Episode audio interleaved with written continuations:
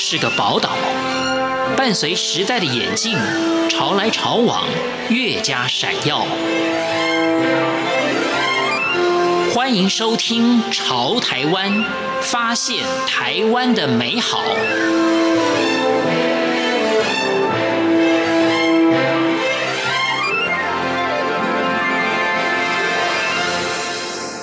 听众朋友您好，欢迎您收听《潮台湾》，我是文心。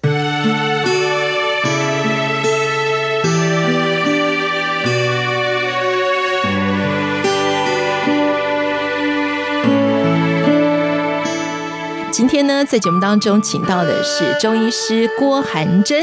涵珍自己本身呢是先从中医的这个领域啊学针灸，然后进入到自然医学的领域吗？我本来是护理师啦，就是我在台湾是辅仁大学护理系毕业的。那在学校就学期间就对中医有浓厚的兴趣，因为去医院实习的时候呢，老师就会问说，哎，你现在照顾的这个病人，他到底是因为本身的症状产生的不舒服，或者是吃了药然后产生的副作用的不舒服，你自己要去分辨。然后那时候就查了药典啦，哇塞，我这一颗药进去，我只治疗一个症状，然后啪啪啪，后面是一大堆副症状，我就觉得好有点可怕。所以呢，我那时候就开始转向中医。那毕业之后呢，我就在父母的支持之下，到了北京继续学习。那在北京学习的过程当中呢，也经历很多不同的比如说针灸啊，然后他们那边叫汤药啊这些不同的学习的方式。那后来我选择了针灸，为什么呢？因为汤药它现在中药的种植过程当中也是会有重金属啊、农药的问题，就是反正农业现在也是一个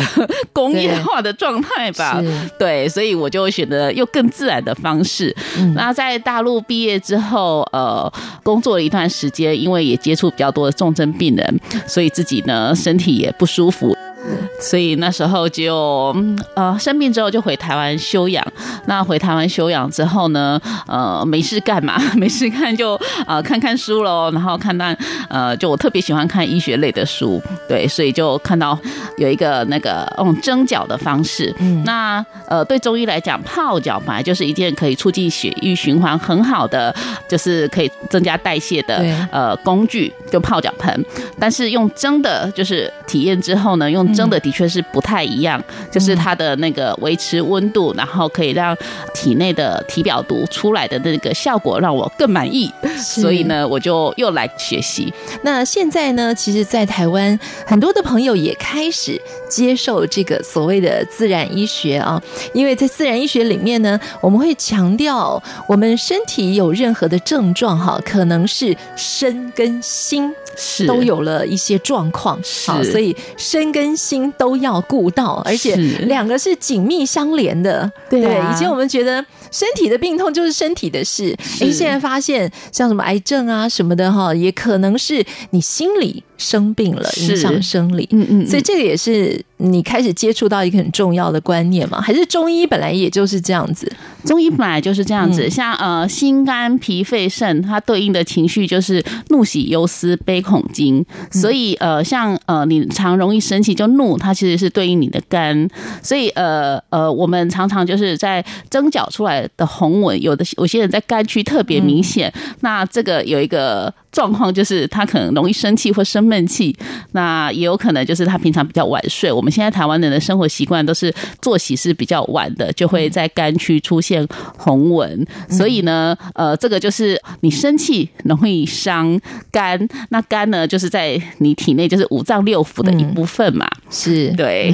那刚刚呢涵珍一直提到了这个蒸脚怎么蒸，跟熏肚脐有没有什么相关的？对，就是熏肚脐，以前我们在大陆的话就是会用艾绒，然后把它捏成尖尖的，下面放姜片放在肚脐上嘛，这是增加阳气的一种方式，也就是放在你的穴位，像关元啊、气海那些，就是主生殖。那生殖就是肾嘛，肾的系统对中医来讲就是它的根本，嗯，对，所以呢，它放在这些穴位温阳，温你的肾阳呢，可以让你的整个身体的运作会好一点。那蒸脚就是把脚放在整个蒸脚桶里面，那个高度是有到膝盖的。嗯、那它里面用的是有藏红花跟艾草，很重要的一个成分就艾草。那艾草呢的地道的产地就是齐州，它在5月5号端午节最热的时候采的，所以它是一个阳性物质。嗯、那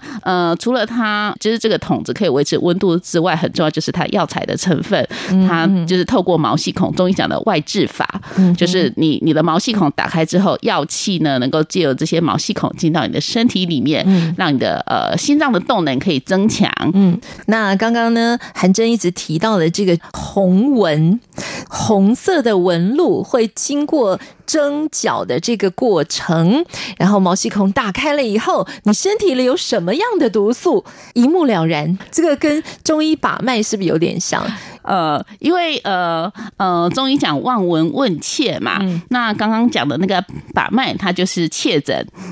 那红纹它就是望诊，望诊的一部分，所以你蒸出来的有青色，有白色，有暗红色，然后有黑色，这些不同的颜色就代表你身体毒素的一种显现，然后它在不同的经络也表示不同的程度的累积。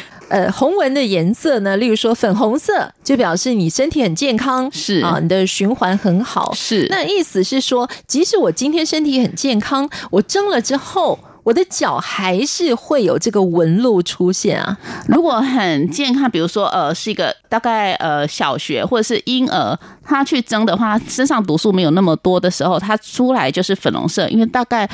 我们蒸出来10到15分钟会渐渐退掉，就没有颜色。但有些人还是会有很深的比如说暗红色的显现。好，暗红色表示你的体内的毒素略多，白色体内有寒气，青色是寒气极重，黑色就表示你有重金属。是，我觉得现在呢，如果我们身体里有各式各样的毒素啊，似乎都不意外。排毒这件事情好像真的很重要哈。其实排毒就是排身体的毒跟排心灵的毒，是，这是自然医学很强调的一部分嘛。是啊，我在大陆执业的时候，其实我遇到最没有办法跟病人调理的部分就是情绪，因为他来的时候呢，你可以解决他症状，因为针灸最快就是能够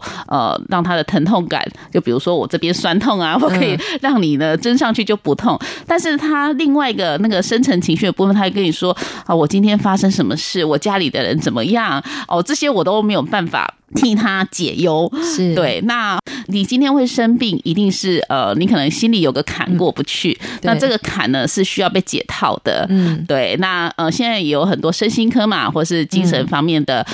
那个身心灵的那个老师啊，什么课程一大堆，这些都是在我们的心灵方面呢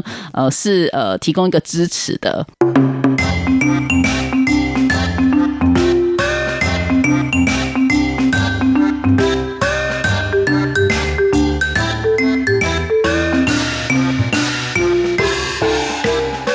当然在心灵的方面哈，有些人在家里工作嘛，宅在家里之后就很郁闷，没有跟任何人说话的一天，你真的会疯掉，真的哦。那但是没有跟人家说话，也要跟自己说话，这就是你自己觉知力可以慢慢训练的这个部分。因为你跟自己说话之后，你慢慢会说出你心里的感觉，就是当你脑袋有念头的时候，如果你没有说出来，它就是一念而过。但是你有说出来，把它抒发出来，就是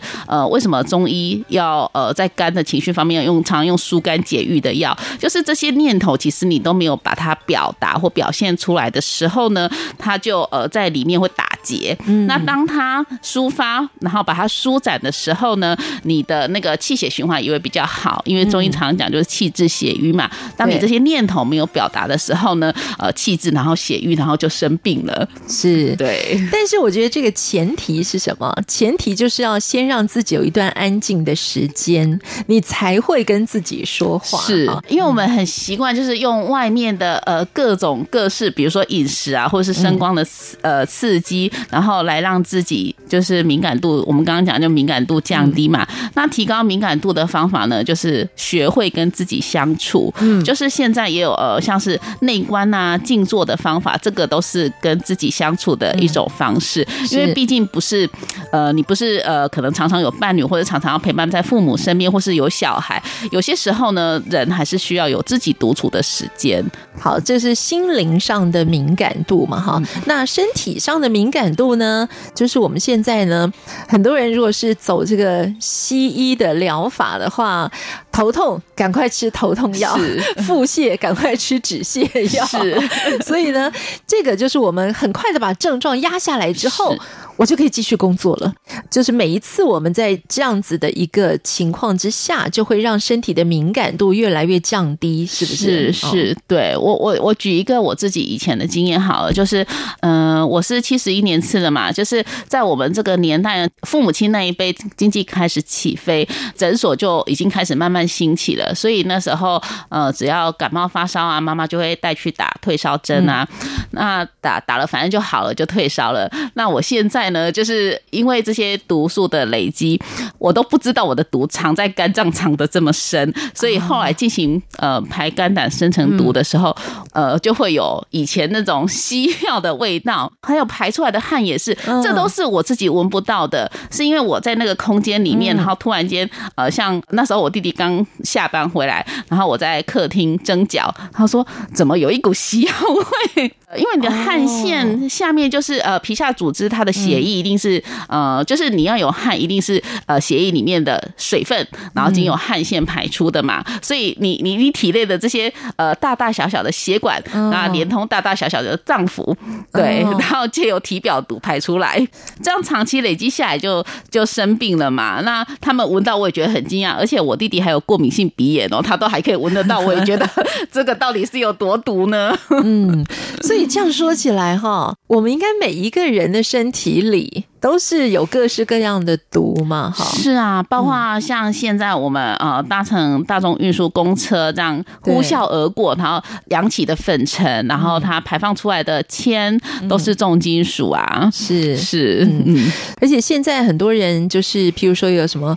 花粉过敏啦，啊，很多小朋友荨麻疹啊，我想这应该都是毒素太多吗？对啊，真的哦。因为像你发汗的方式，也可以继续发，然后这些在体表的毒，因为这是皮肤的毒嘛，皮肤的毒哈，当然我们现在的像有研究什么沐浴乳啊或洗发精也都是有一种经皮毒，那你用发汗的方式呢，把这些体表的毒呢再把它排出来的话，那相对来讲就不会有痒的症状或者湿疹，中医讲的湿疹。在以前我看了很多的情绪啦、身体啊、排毒的书啊，中间都会经过一个关卡，就是我们所谓的排毒的反应，或者叫恢复的反应啊，就是当你身体的毒啊都排得很干净以后，你会不会对于周遭所有毒的一切就太敏感了？那样反而是好的吗？我觉得是好事啦。当然有些如果他是在高度紧张或工作状态，他不能够接受或不能忍受自己是处于一个昏睡或是休息的状态，但其实这就是自愈力的部分，就是你身体其实是有功能的，它才可以有办法让你休息。如果你身体今天是一个功能比较差的情况，你就是一直盯着自己，这就讲到情绪的部分，就是我就是今天现在马上立刻要完成这件事，那久了当然也会出现问题。我们身体里其实有时候发炎啊或者生病啊，是因为黏液这件事情哦。是，像刚刚说的皮肤痒啊或者是湿疹啊，这个在中医来讲就是你的湿气过重中医就说你身上就是比较湿气重，然后痰浊身啊，因为对，就是湿气就是对应自然医学的黏液。那像我自己如果吃精致淀粉比较多的时候，比如说那一餐是白饭，然后再加上肉，然后没有菜的时候，我吃下去马上就会吐一口痰出来。对，这个就是身体它治愈的一种方式。那这个黏黏的东西呢，在你身体卡久了，就会产生肿瘤，或者是它在你的血管里面呢，你可能就是会有斑块的产生。那这些都是相对来讲是比较不好的，所以你吃得进来也要排得出去。对，这就是我们很强调要打通通道的原因。是，好，那今天非常谢谢郭涵珍中医师的分享，谢谢你，谢谢文心。